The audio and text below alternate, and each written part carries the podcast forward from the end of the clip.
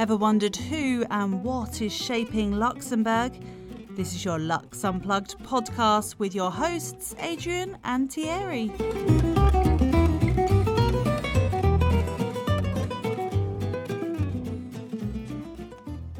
Hi, I'm Thierry. And I'm Adrian. This episode is slightly different from our usual episodes. I spoke to Rachel Kent and Pierre Reuter. Rachel is a partner at Hogan Lovells, specializing in the financial services industry, and Pierre, a specialist in the investment fund industry. He is the managing partner at the Hogan Lovells Luxembourg office. Can you tell our listeners a bit more about your conversation? Yes. We wanted to speak about a few different topics such as Brexit, fintech, and the regulatory aspects in general. The interesting part of this conversation was to have specialist opinions from both sides of the channel one from the UK and the other one from Luxembourg. The UK, or London more specifically, is close to our heart as we spend a fair bit of our lifetime in the United Kingdom. Brexit has obviously been a topic that's come with legal challenges between the EU and the UK, but here also Luxembourg. What kind of takeaways can you share at this stage?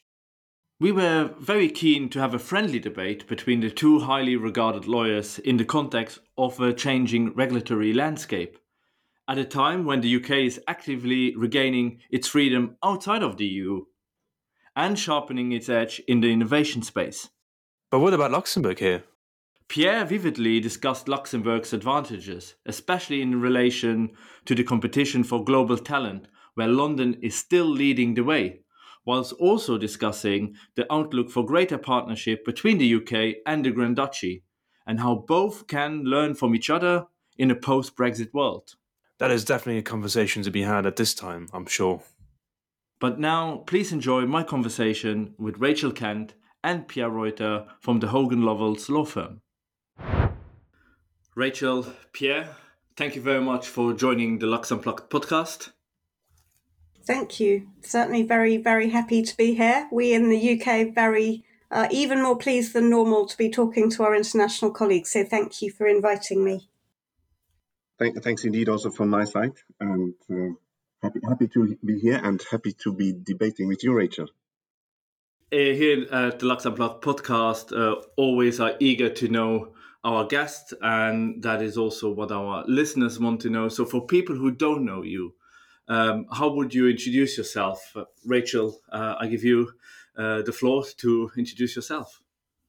I am a financial services lawyer. I'm at Hogan Lovells with Pierre. Uh, in fact, I have been at Hogan Lovells for just over 28 years, so a, a very long time indeed. Not quite man and boy, but uh, almost. Um, as I say, I'm a financial services regulatory lawyer, so I guess I do what you would expect. So if you want to set up a bank or other financial institution, if you need some advice on governance, if you have a problem with a regulator, you have a new product launch, uh, then by all means um, give me a call.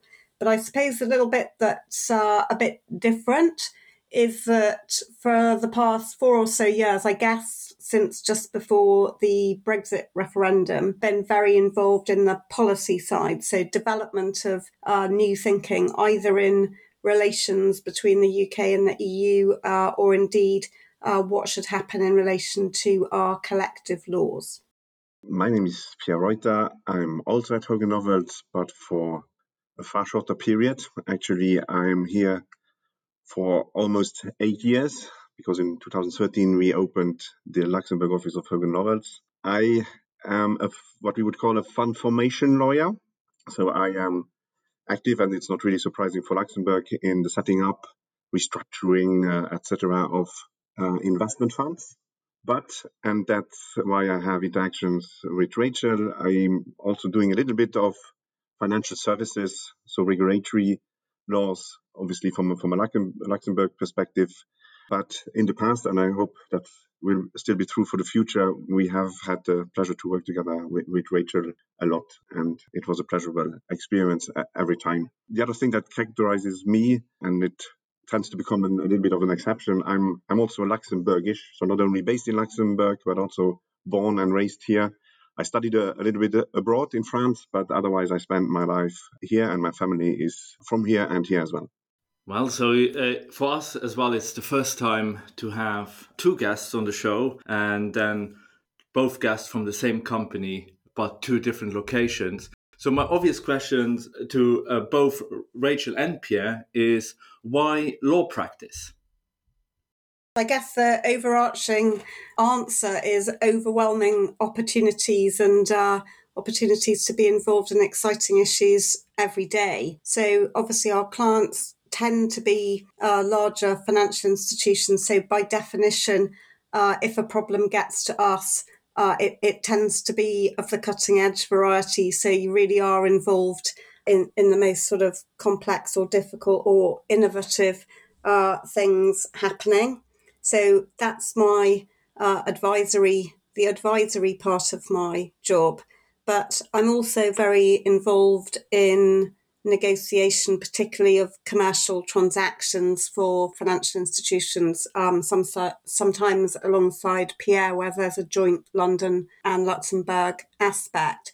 And I really love that as well. That's, you know, very different skill, all about collaboration and bringing uh, opposing parties or two sides together um, to get to get the deal done. So I really, uh, really enjoy that.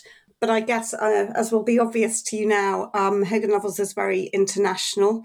It has so the team that Pierre and I are both in uh, has offices, in fact, over the world, but certainly uh, across the EU.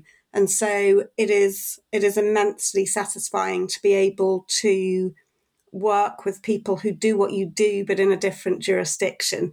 And so, as Pierre has indicated, we've done many projects together. So, for example, the last project, the most recent project that we have worked on was a project about implementation of ESG guidelines by a client that had business across across the EU. And that involved Pierre and me alongside our colleagues from a number of other European jurisdictions. So those are a few of the things um, that make me love my job. So, my explanation why I choose law is far more down to earth. Actually, I didn't have a, a calling as from a very young age that I wanted to become a lawyer or litigate or something like this. It's just that I, I tried different things in very different areas. And then the only thing that I didn't try at some point in time was law. so I tried that one. And I actually liked it, got to love it. And so that's what I'm doing since a little bit more than, than 20 years. What, what I most like about it, and it's a little bit what you have said, Rachel, is that um, y- you work with people all over the world from different countries, different cultures, different backgrounds. That's very inspiring because at the end of the day, you share one common goal, which is the, the interest of, of the client, or, or as you said it, Rachel, to get the deal done. I find that very interesting uh, and generally speaking, the, the, the, the, human part of the job is very interesting, working on a day to day basis with, uh, with colleagues, um, training colleagues, seeing them grown in the, in the job. That's, that's what, what I like a lot. There's one, if I can say something negative, one aspect that I really don't like about my job, and I hope that not too many people will listen to this and, and, and use it against me, is that at some point in time we have to bill our services to the clients and you have to pay for it. That's often a pain. It's administrative. It's not very exciting. It has to be done. But if I could get rid of one part of my job, it's definitely that, that part. I almost thought you would say what you don't like is that you can't meet colleagues um, from around the world or, or in, in Europe that you collaborate uh, with. But I'm pretty sure when clients do get uh, the billing uh, on their desk, that's when they also don't like what you just described. So um, that must be a, um, a, common thread then going forward. Good. Uh, and I think. You know, when we talk about topics that uh, both of you are working on or, or projects that you're working on, uh, one of them is Brexit, and you your company recently opened an additional office in Dublin due to Brexit. This increases obviously your uh, presence on the European market. A question again for, for both of you: Do you see further increase in business and services outside of the UK uh, going forward in the future? The way I see it is that we want we as an law firm we want to be in all the places where our clients do business and actually, for us, it doesn't matter whether we do the job in London, Dublin, Luxembourg, the Netherlands, or somewhere else, as long as we are able to offer our kinds of solution that actually work for them from a regulatory point of view, from a substance point of view. The client is based in, in Ireland. Uh, well, the first thought that you will then have is, well, why not set up your enterprise in, in, in Dublin? Uh, so all of these considerations uh, are important. And um, I think that in that sense, uh, Dublin was sort of missing to, to our offering. Yeah, and I, I very much ag- agree with that. As I was um, endeavouring to explain earlier on, we've we've long had an international team, and that's because that's what our clients want. Uh, they're looking for sort of efficient, harmonised advice across the piece, and as Pierre has said, Dublin Dublin was a gap in in our structure there, so we filled that gap. But I think you know, I, I wonder, just as I reflect on the likely impact of Brexit on our teams and the centre of gravity and so on, there's no doubt that despite having an international team, the centre of gravity in terms of the number of people, I guess, in London, you know, I think it would be great if client demand, I'm sure we'll all continue to still be involved and still be relevant, but if the result is we have more team members uh, in other European jurisdictions, then I think that would be would be great. I was talking to a client yesterday, a part of a large American group, who said that they wanted their new post Brexit structure to not become a three headed monster.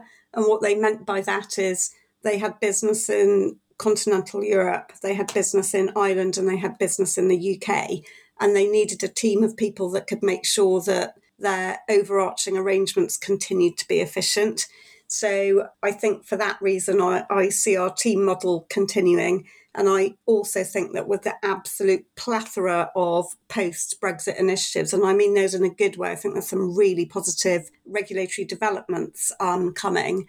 Uh, that for a regulatory team of lawyers, the pie is getting bigger, so to speak, as, as well as perhaps having a bit of a change of the centre of gravity. And in terms of the services you provide to the clients, does it really matter where your staff, let's say, is actually based, as long as you have the experience and the knowledge to provide the services to your client, regardless if they are sitting in, in the UK, in Ireland, or for argument's sake, in, in Spain or Luxembourg? I would generally agree with that statement, except for one thing is if the language that is uh, being used, spoken by the client is important, then obviously it, it, it makes a difference. And obviously, speaking pro domo in Luxembourg, we can in the office speak at least four languages, counting Luxembourgish as well. But for example, for our German colleagues, it's often very important that although if the document, although the documentation might be in English, that telephone calls, uh, emails, etc., are in, in, in German. But otherwise, I, I would agree with with your statement. Yeah, I, I, would just add to that. I, I, very much agree. I mean, like most British people, I, I don't have another language, or, or rather, I do, but it probably isn't very uh, useful in the sense that I'm Welsh. So I, I have a smattering of Welsh, but I've not been called on to use that yet. But I think uh, it's the global and local argument, isn't it? And I think the point the client I was just talking about was trying to make is uh, they want to make sure that they comply with local nuance but they also want to make sure, as I said, that that business model is efficient. And so I think for clients with international operations, both, as I said, both will continue to be necessary. But uh, it, uh, other than that, no, I don't think it, it matters precisely where team members are. We, we pick the best people for the job in the circumstances. A lot of EU countries have been competing for businesses leaving the UK in the last couple of years, including Luxembourg. Pierre, a question for you uh, directly. What are the key legal considerations for companies to choose or not to choose the Grand Duchy compared to the UK? So, Thierry, are you, are you, sure you want me to give you legal arguments to come to Luxembourg, or, or maybe more, more, more general arguments? I, am just kidding. I, I, don't think the purpose of this is uh, that you give that I give you an extensive overview of the legal structures.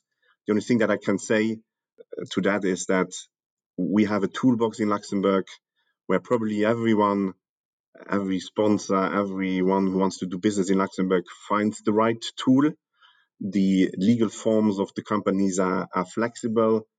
we are operating obviously in an in an environment of EU directives, so a, a very narrow framework, but nevertheless with some sort of flexibility.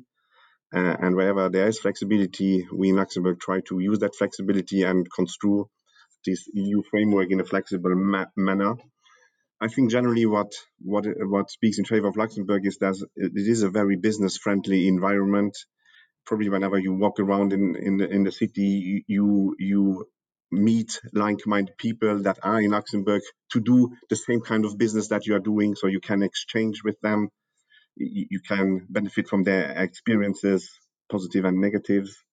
I would say one other argument for Luxembourg, and that was certainly true in the past, was that we had a very prag- pragmatic and business-friendly regulator these days, trend, and in particular in my area, which is investment funds, is to use unregulated vehicles, so to sort of bypass the the, the regulator for various reasons.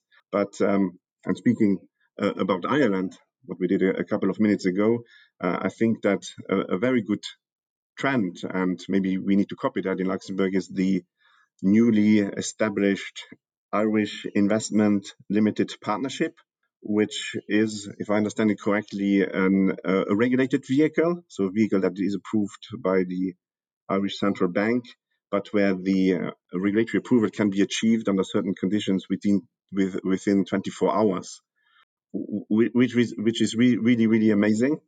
And so um, I think in Luxembourg we need to think about a, a, similar vehicle. The other thing I have to talk about it as well is uh, the the tax environment in in Luxembourg, meaning that Luxembourg is a hub for to, to structure the transactions through.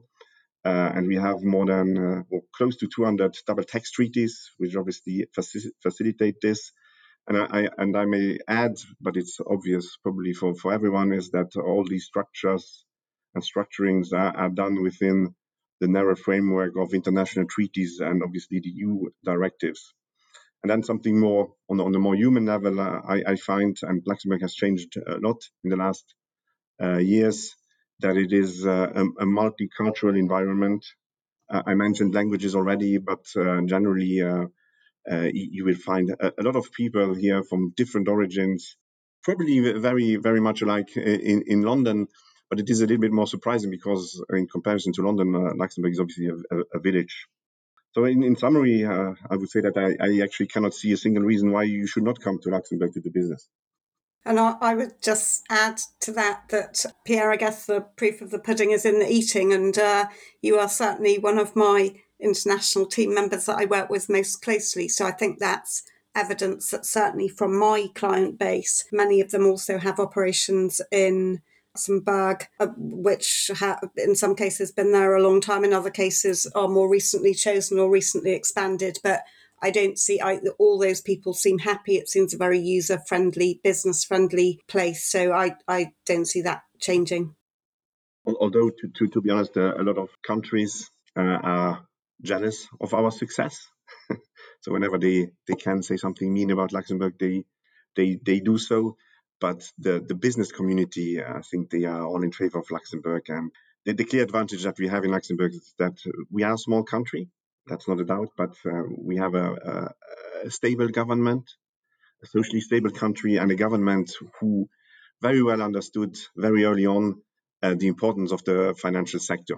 And this this government uh, is not only happy with the way things are; they are also constantly looking for new opportunities. And one of the opportunities, and it's very surprising, uh, is, for example, the space sector that we are trying to trying to develop in Luxembourg. We had already a satellite company that, that was the very beginning of that but now we are talking about uh, exploring mars uh, space mining and these kind of initiatives. So it, it's on on the on the on the same hand it, it's a country where there, which is stable which offers a stable environment to do business uh, in but also a very innovative country we recently had uh, Steve Collar, who is the CEO of SES, the satellite company, on the podcast, and also spoke already twice with Marc Serres from the Space Agency. And uh, yeah, they have a lot of uh, exciting uh, things happening within their businesses um, on on a global scale. And on, on that, Rachel, uh, with businesses moving to the continent, Do you believe it's harder to retain clients in the UK? And what can the UK continue to do to, to keep them here? The simple answer to that is no. As you will have seen, some business has transferred, and no doubt more business will follow because of a need to sort of have critical mass in all locations, for example. But to be honest, I think so far it's been less than we were expecting. And certainly, what we're not seeing is an outright move in the sense of closing the London office and a move to continental Europe. So the the London office business looking outwards to the international piece uh, still very much remains a part of our clients' business planning as far as we can tell. And if we look at work opportunities, you know, not, we are still following certain European issues. So, no doubt, as MIFID II uh, comes under review, as, as the implementation of CRR, those are all things that no doubt will impact us as regulatory lawyers in London as well. But on top of that, of course, we have the review that's called uh, the Future Regulatory Framework. So, as you may know, when we left the EU, we onshored uh, the entirety of the acquis, uh, making only such changes as were essential. So, we put all of that law on our statute books, and much of that law is law that would be more appropriate to be regulation promulgated by regulators who are more expert and more agile uh, in making law. So we have that kind of overarching need to reassess all our law and work out where it should go, how it should be moved, and what it should say going forwards. Uh, that is a huge task. So I'm not um, I'm not expecting our London-based regulatory team to be quiet anytime soon. And on top of that, of course, it's very, very important to the UK in the post Brexit environment that it continues to innovate uh, and be a successful place uh, and a good positive place for to attract international businesses. So there are a number of reviews around payments, around regulation of crypto, and many other things out there at the moment that are designed to facilitate that. So I'm not expecting to be twiddling my thumbs, no. If I may just add something to that from my Luxembourg centric view, and I don't want to make a political statement, but I'm sad that the UK left Europe because you definitely brought something to the table, made things move in a given direction. But at some point in time, the ways parted, but that's history now. But I think that we in Europe, and also in particular Luxembourg, we can still learn from you. In particular, uh, now that you are you have more freedom to to design your regulatory fr- framework to be more uh, innovative.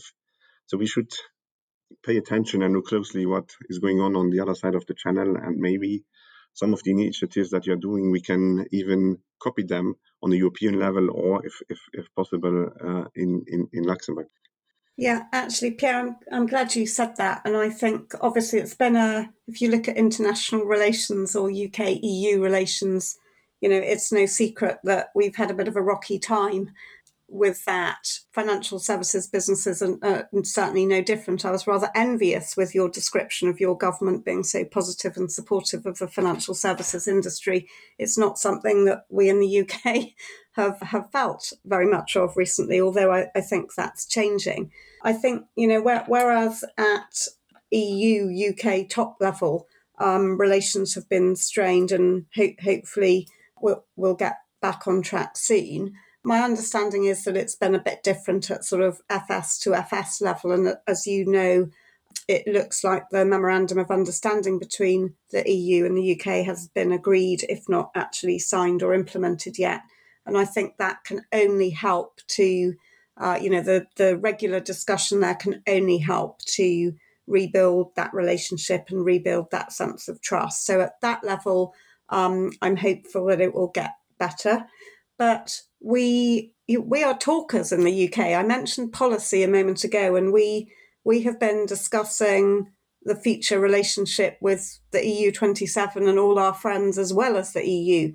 And I'm just absolutely delighted to say that there's a lot of enthusiasm along the lines you've just mentioned, Pierre. I mean, I, I hope I'm not giving away anyone's secrets when I say that Luxembourg is sort of at the top of the list of our friends who we would want to um, see what else can be done between the two parties, whether that's just setting up dialogues or even moving into the sphere of kind of some kind of bilateral agreement. Who, who knows? And that may be further down the line. But I think the relationship is alive and kicking, and I I look very much forward to collaborating with you on a continuing basis across all the the issues that our our mutual clients are interested in.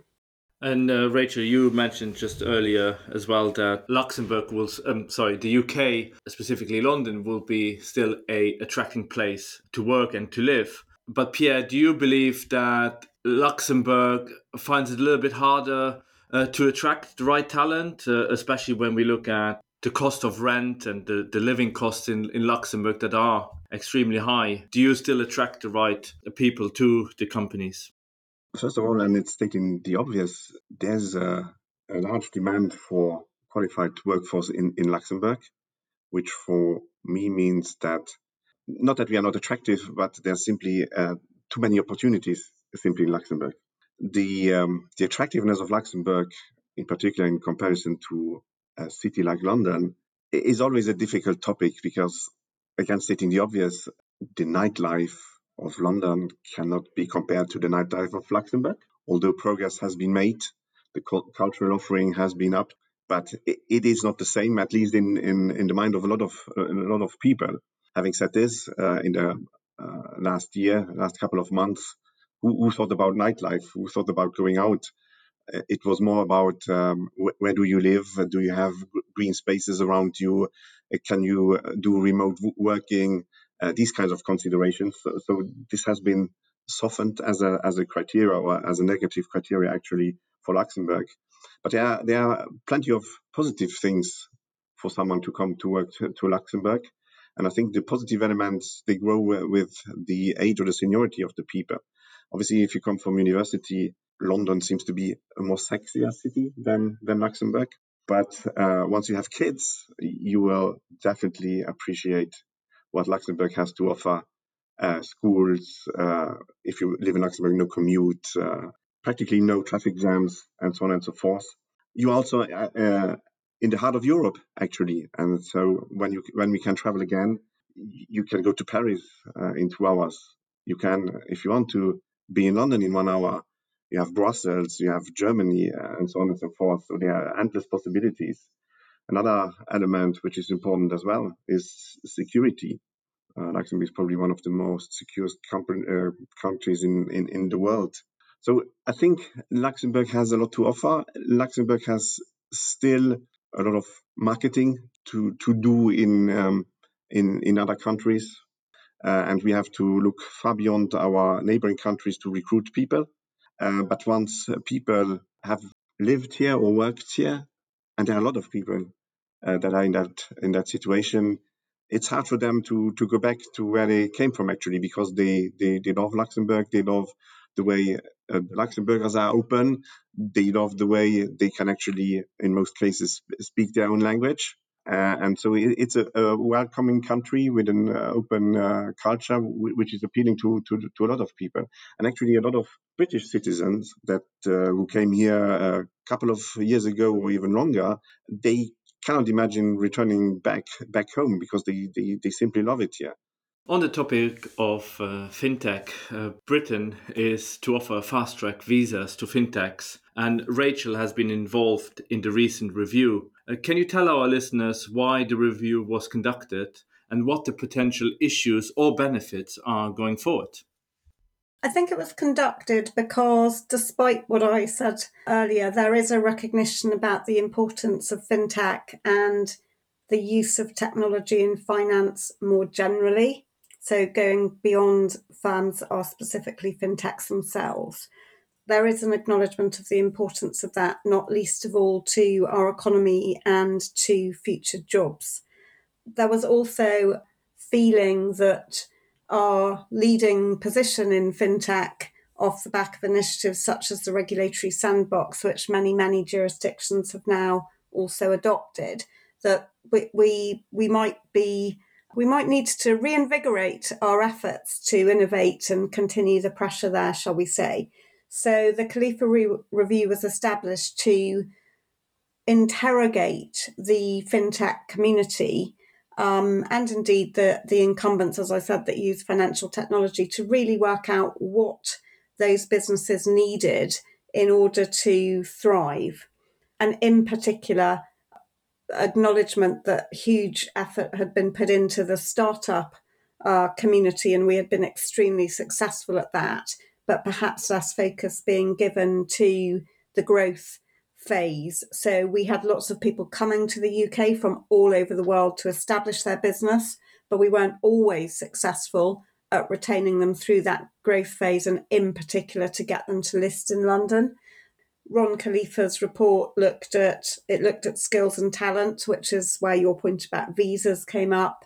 It looked at investment opportunities. How can we get more venture capital type investment into financial technology? It looked at the regional connectivity. So, how do we spread the benefit of fintech across the UK in the interest of jobs and so on? It looked at the international piece. Who are our friends? Where are our friends? What more is what more do we need the government to do to enable us to really capitalise on our relationships with those? And finally, the chapter that I co chaired with Kay Swinburne, who's the former uh, MEP, focusing on financial services. So we co chaired the regulation and policy chapter, and that has a series of, I guess, three prongs. One, focusing on developing a comprehensive fintech strategy and a delivery mechanism. So, a cross government, a cross regulated group of people all focused on delivering the policy that it would adopt. The second thing is issues around that growth phase that I mentioned. So, more supervisory help more proportionality of rules, more things designed to assist those people and keep them in the UK. And then we had a good hard look at all the initiatives, uh, all the regulation that we are subject to, to look at where we might be able to make those more efficient. Those are the areas we concentrated on. It's had really good, a really, really good reception. We've been really, really pleased. Um, and that reception in the industry continues to get better. I have a worry, a hesitation. It's that we haven't yet heard what the government response will be. We're hoping to get that hopefully in the next couple of weeks. Um, interestingly, uh, Pierre was just saying you, Luxembourg might want to have a look at things, and we have spoken to a number of uh, our international colleagues, and it seems that the Kalifa review is certainly being very closely reviewed and in some cases adopted internationally. So we very much have our fingers crossed that our own government uh, is going to do something similar. If I may add something quickly to, to that, um, one of my biggest regrets for Luxembourg is that we don't have a regulatory sandbox. So that's something we should think hard about. And then um, just looking at it at the level of our firm, the most innovative lawyers uh, are, in my view, based, based in London, be it discussing uh, blockchain, uh, artificial intelligence, etc. All these smart lawyers, a lot of them are, are, are, based in London. So it must have something to do either with the city or with the mindset of, of, of the people on the other side of the channel.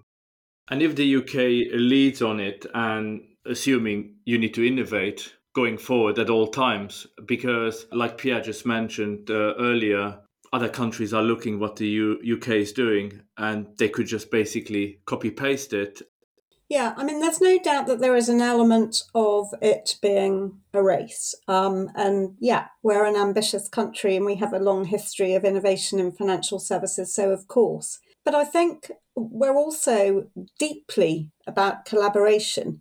Um, I hope that doesn't sound like an odd thing to say in the circumstances we find ourselves in, but it's absolutely true. We have a deep, deep history of collaboration, and that's how we see it. So if we take the regulation of crypto assets or if we take uh, ESG, the race is not about going our own way, doing our own thing in isolation, and, and just not continuing to be part of the international community. So you will know that both parties to the Trade and Cooperation Agreement repeated their commitment to international standards. So I think the way we see this is that it, it's a race to have the innovative ideas and then what we want to happen is to work with our friends and colleagues in other jurisdictions to to sort of spread the word, if you like, because it will all work better if it's done in a harmonized and collaborative way. So we, we need our friends, we continue to need our friends to do that and to make that happen. And I would absolutely agree with that. What what good is innovation if you only have it uh, in, in in the UK? Uh, you, you, need to, as you rightly said, spread the word and get as many people and countries on, on, on board with the innovative ideas. And where we in Luxembourg are good at is that we will look at you, watch you closely, learn from you, and then make it better, and then uh, spread the word. Obviously as you both work for the same company but from two different locations going forward there are different sets of rules. Is there anything uh, that you as a company can do to better work together? And how can luxembourg and the uk work be- better together not just from a law practice perspective but from a regulatory aspect as well? From my point of view um, at the level of the firm because we are a true partnership and as i said at the beginning actually what comes first every time that we speak to a client uh, are the needs of the clients. And so it doesn't matter whether it is you, Rachel, or me, Pierre, who opens up the job and, and sends out the bill. What is important is that the client gets the best solution. Uh, its needs. So it, it it doesn't really matter, and we have that mindset in the firm. It doesn't really matter uh, where where we, we do the job, London, Dublin in the future, or, or Luxembourg, or, or somewhere completely else where we have an office, or even in places where we don't have an office, where we have best friends with whom we work. The the interests of the clients uh, come come first, and and that's exactly exactly what you're doing. Uh, as I was preparing this podcast, I, am working on a pitch with my UK colleagues, and the, the, the job can go either to London, to the UK, or to, or to Luxembourg. We work together, we put our best foot forward, and then um, the important uh, issue is that Hogan Lovells, Lovells wins the, the, the pitch. Other, other than that, it doesn't really matter. And it, it, as you've kindly taken the firm issue, Pierre, I, I will take the jurisdictional issue. And I, I would just say it's probably obvious from what Pierre has said that our business is truly global. So we have offices in the US, we have offices throughout Asia, and particularly in China. And I picked those two jurisdictions intentionally. You know, we talk about competition, we talk about a race, and we talk about the need to innovate and be first. There's a lot of competition out there, and I, I don't think we need to uh, increase competition between ourselves. So I think for me, I hate to sound like a romantic comedy, but it, it's about continuing you know, talking is good. We have to continue to talk. And I think, um, as I touched on earlier, um, as we sit here, we need to build some new bridges that haven't been so necessary recently because of the EU. But we're very aware that we need to build those bridges. We need to have dialogues uh, and we need to have bilateral relationships with, with our friends. And we are very, very focused on that. Uh, and that for me is part of the solution because, as as Pierre said, the, these things done in isolation uh, are nowhere near as powerful as they would be if you do them collaboratively. And if I may add, uh, in a similar fashion that you, Rachel, you have worked with the UK government on shaping their policies.